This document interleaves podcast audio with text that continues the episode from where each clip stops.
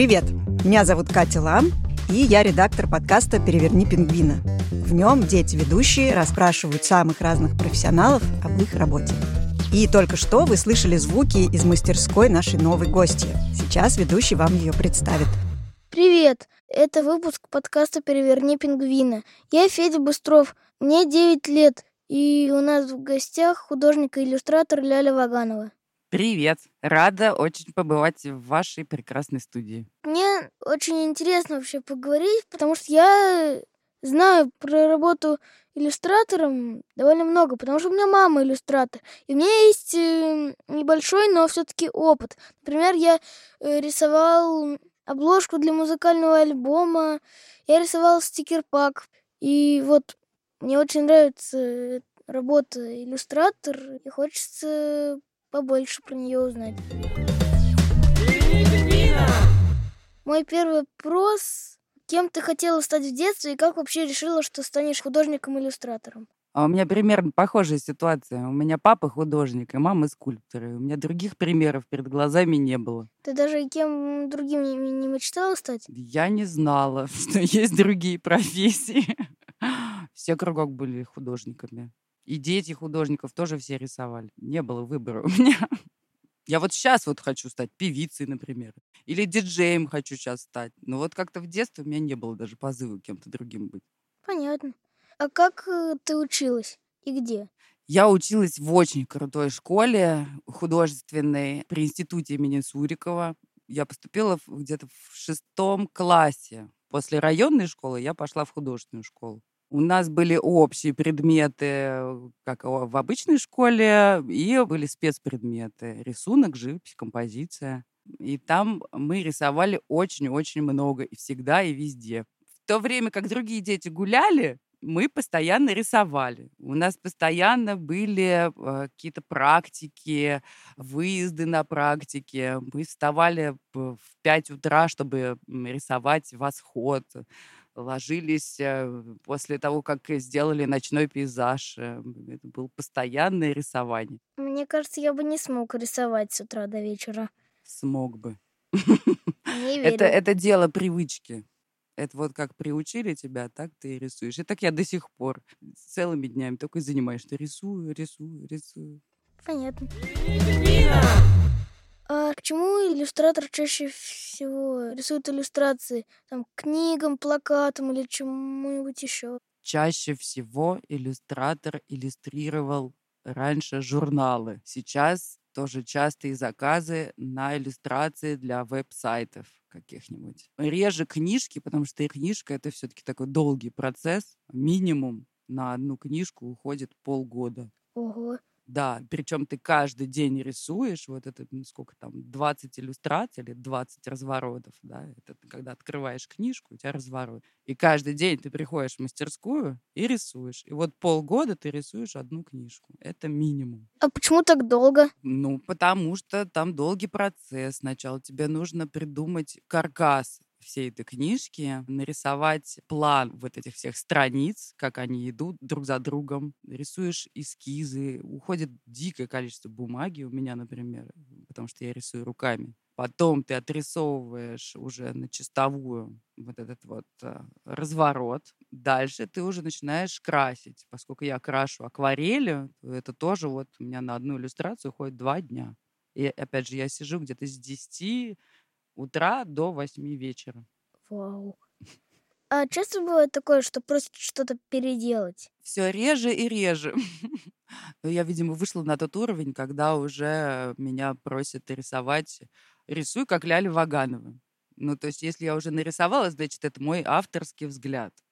Если что-то просят переделать, то это скорее там в шрифтах, или, я не знаю, там изначально мы уже договариваемся, какой будет персонаж, и я делаю сначала эскизы персонажа, а потом уже он через всю книжку начинает у меня жить.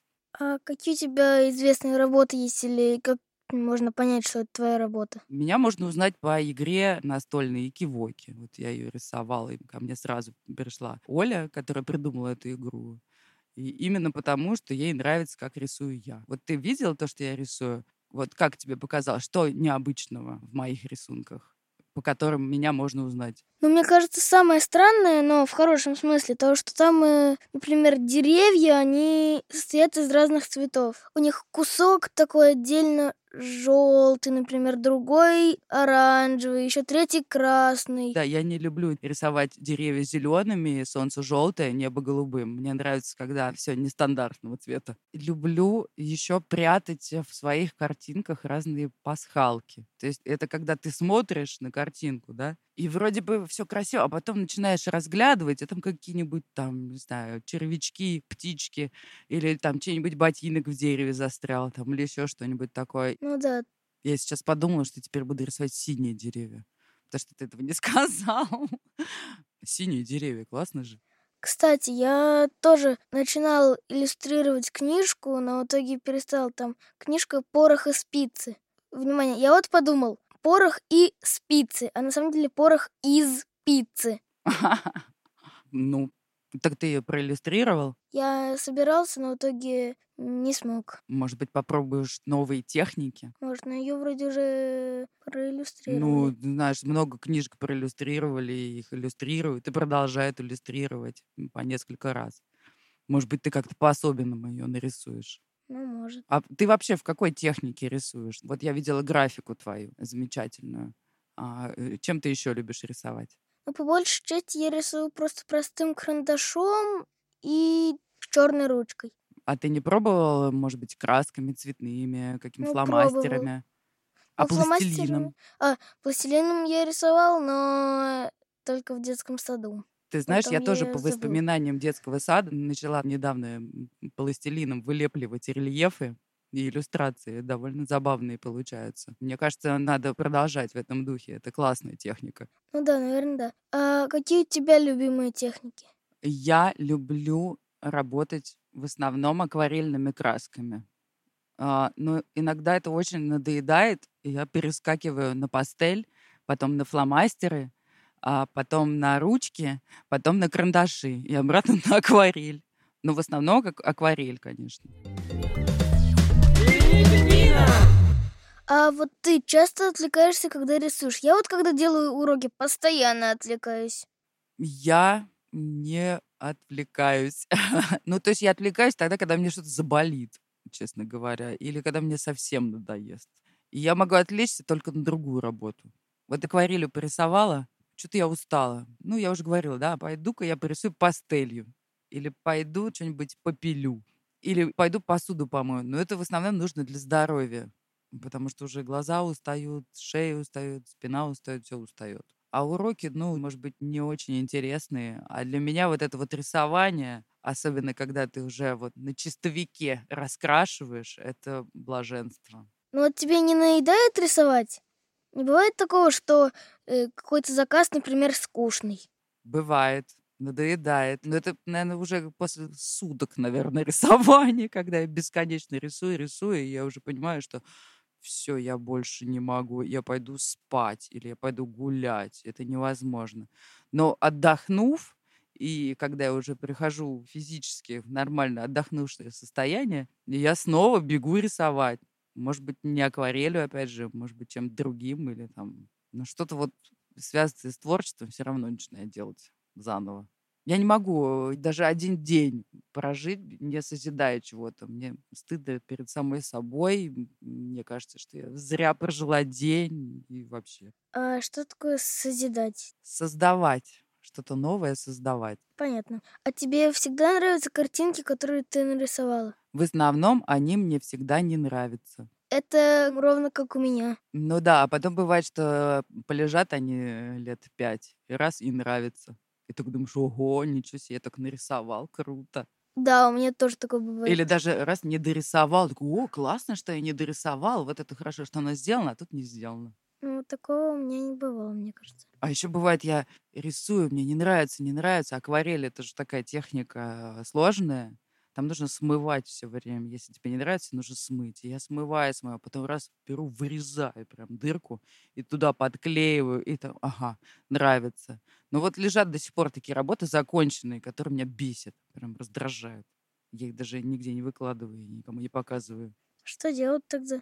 Новую делать. Только это помогает. Ну, правда. А сколько терпения тогда иметь нужно? Это очень важный акцент э, в профессии иллюстратора и художника, что действительно нужно терпение. Запастись им как следует. Ну, у меня с терпением не очень. Это дело привычки вообще-то. Ну а потом, да. когда ты с головой уходишь в это все, ну там просто уже ты же кайфуешь от любого своего движения. от, О, получилось там, посмотри, ой, зеленое с красным, как красиво засветилось. И все, твое терпение вознаграждается тем, что ты получаешь.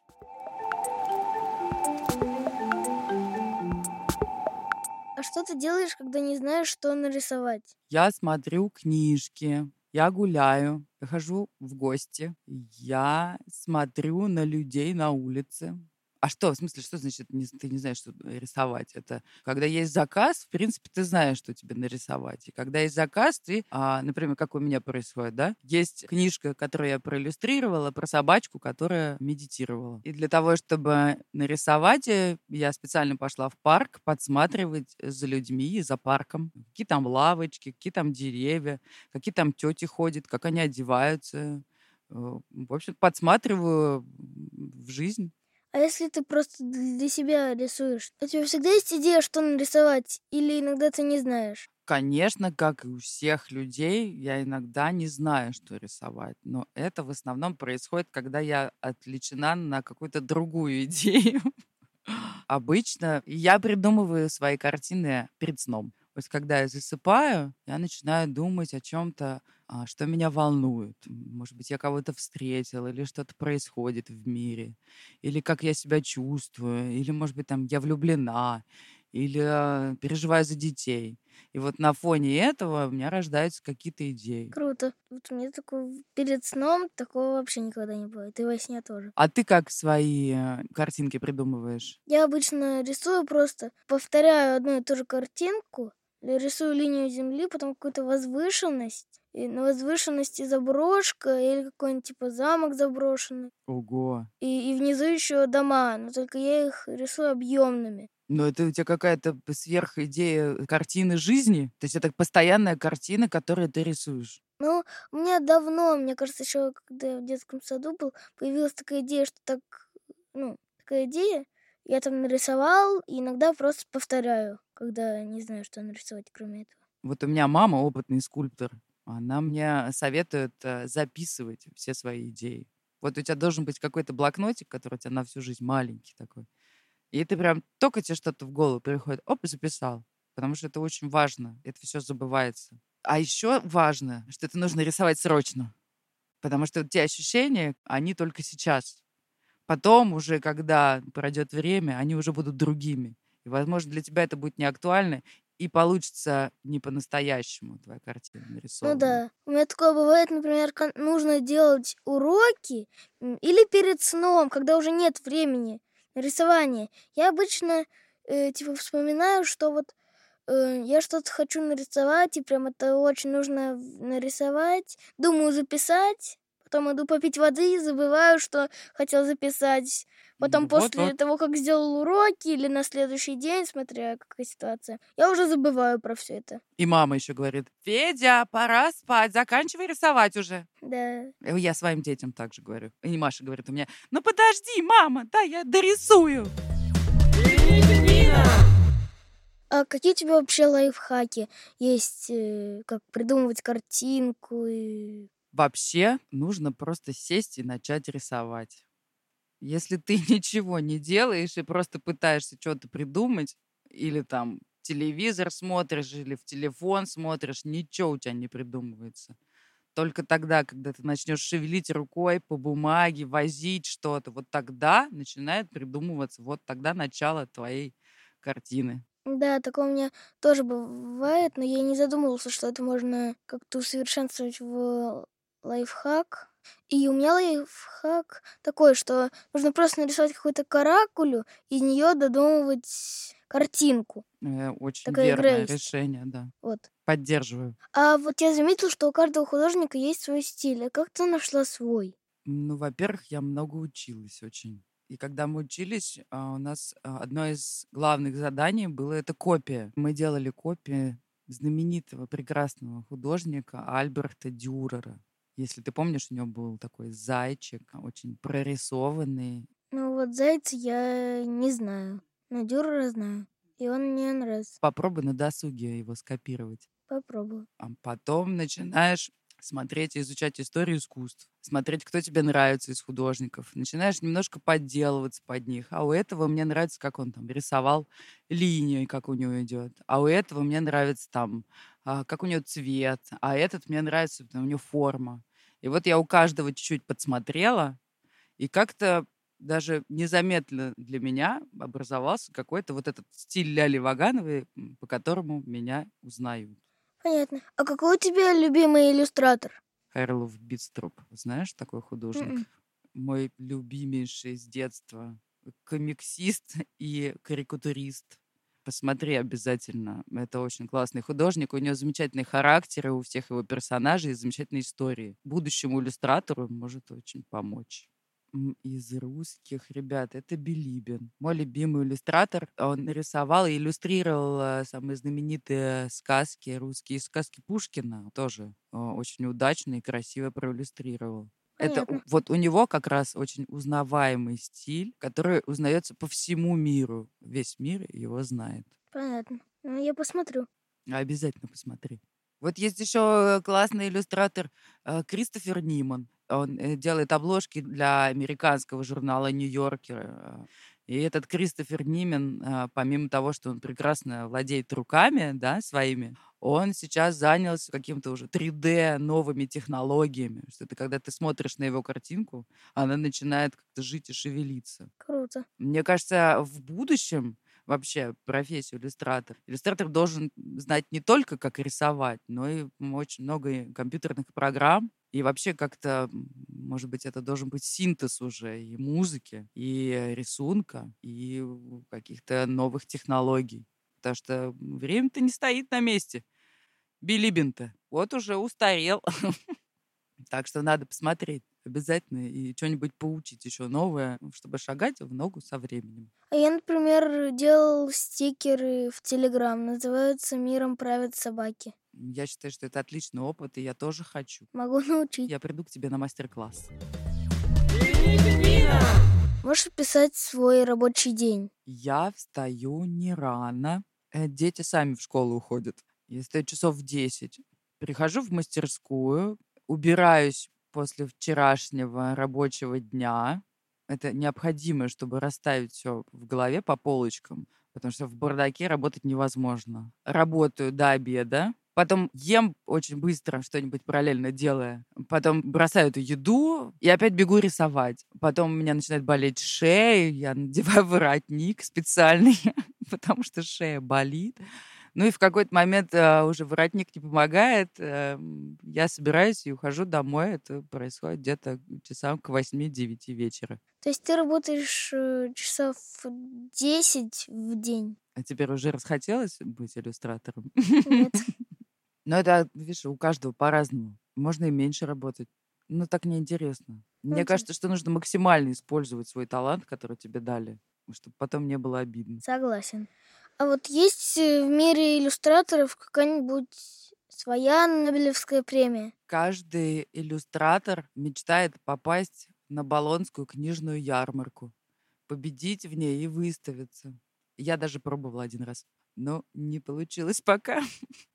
Это нужно быть очень упорным. Это нужно слать письма во все издательства, стоять в очереди, приезжать на эту ярмарку. Нужно перешагнуть все свое стеснение и быть очень наглым. Ну, у меня такое ощущение. Потому что э, просто быть хорошим художником в нашем мире недостаточно, на мой взгляд. То есть нужно быть каким-то очень напористым? Да, и даже наглым. Ну вот победил человек в этой ярмарке. И что это даст? На него посыпется куча заказов, очень интересных, со всего мира. Иллюстрировать разные книжки, которые будут очень хорошо напечатаны везде и везде будут продаваться. И все будут знать, что ты — это ты. Понятно. А что бы ты вообще хотела проиллюстрировать? Я вот думала над этим. Сначала я хотела проиллюстрировать репку. Я ее проиллюстрировала. Потом я хотела красную шапочку. Я ее тоже сделала с детьми. По сути, я могу иллюстрировать все, что угодно. Мне для этого нужно только время. Но вот если говорить о мечте, то я мечтаю придумать свою историю и нарисовать свой графический роман. Круто. Я вообще люблю делать журналы. Я работала в журналах. И работала в таком очень известном когда-то журнале «Крокодил». И мне это так увлекло, что я потом подумала, что я бы хотела делать свой журнал от начала до конца. Еще рисовать туда, и еще что-нибудь писать, какие-нибудь придумывать истории смешные. А было вот что-нибудь очень странное, что тебе нужно было проиллюстрировать? Да, был год назад э, заказ на иллюстрацию в американский журнал про похороны. Я никогда не рисовала похороны. И в этот раз пришлось. Но они не очень, не очень грустная иллюстрация получилась. У меня не получается грустных иллюстраций. То есть она такая, как бы, очень такая сдержанная, ну, без трагизма. Э, ну, ее приняли? А куда им деваться? Я же говорю, что со мной только так теперь работает. Понятно.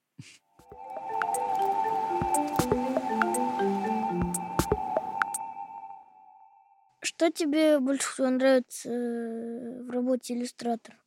Мне нравится закрыться в мастерской, и чтобы больше не было никаких других дел, сидеть и рисовать. И все. Вот у меня играет музыка, или я могу послушать какой-нибудь подкаст. А я сижу и рисую. И никто меня не трогает. И я в таком кайфе. Мне кажется, я бы не очень так хотела работать. А как бы у тебя, вот как ты себе представляешь э, свою жизнь иллюстратора? Ну, если честно, я даже пока не представлял. А что тебе больше всего нравится в иллюстраторстве? Придумывать? Или тебе нравится сам процесс, когда ты рисуешь? Или тебе нравится, что получается? Наверное, сам процесс. Это самое главное. А еще знаешь, что важно? Хвали себя. Ну, если честно, вот хвалить самого себя — это не про меня. Федечка, ты молодец. Давай я тебя похвалю. Это очень важный момент вообще. Не только в работе иллюстратора, в любой работе. Надо хвалить себя. Постараюсь.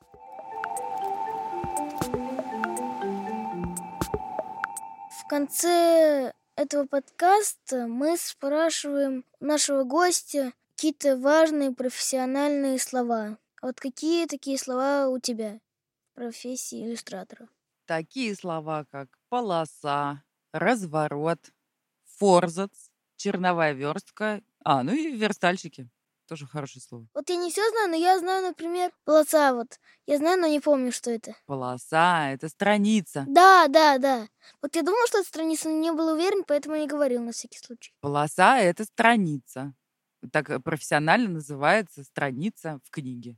Разворот — это как бы вот ты открыл книгу, там вот эти две страницы. Это две полосы. Да, две полосы. Да, это и есть разворот. Да. Я, кстати, я знаю, что такое форзац. Но это как упаковка, по сути.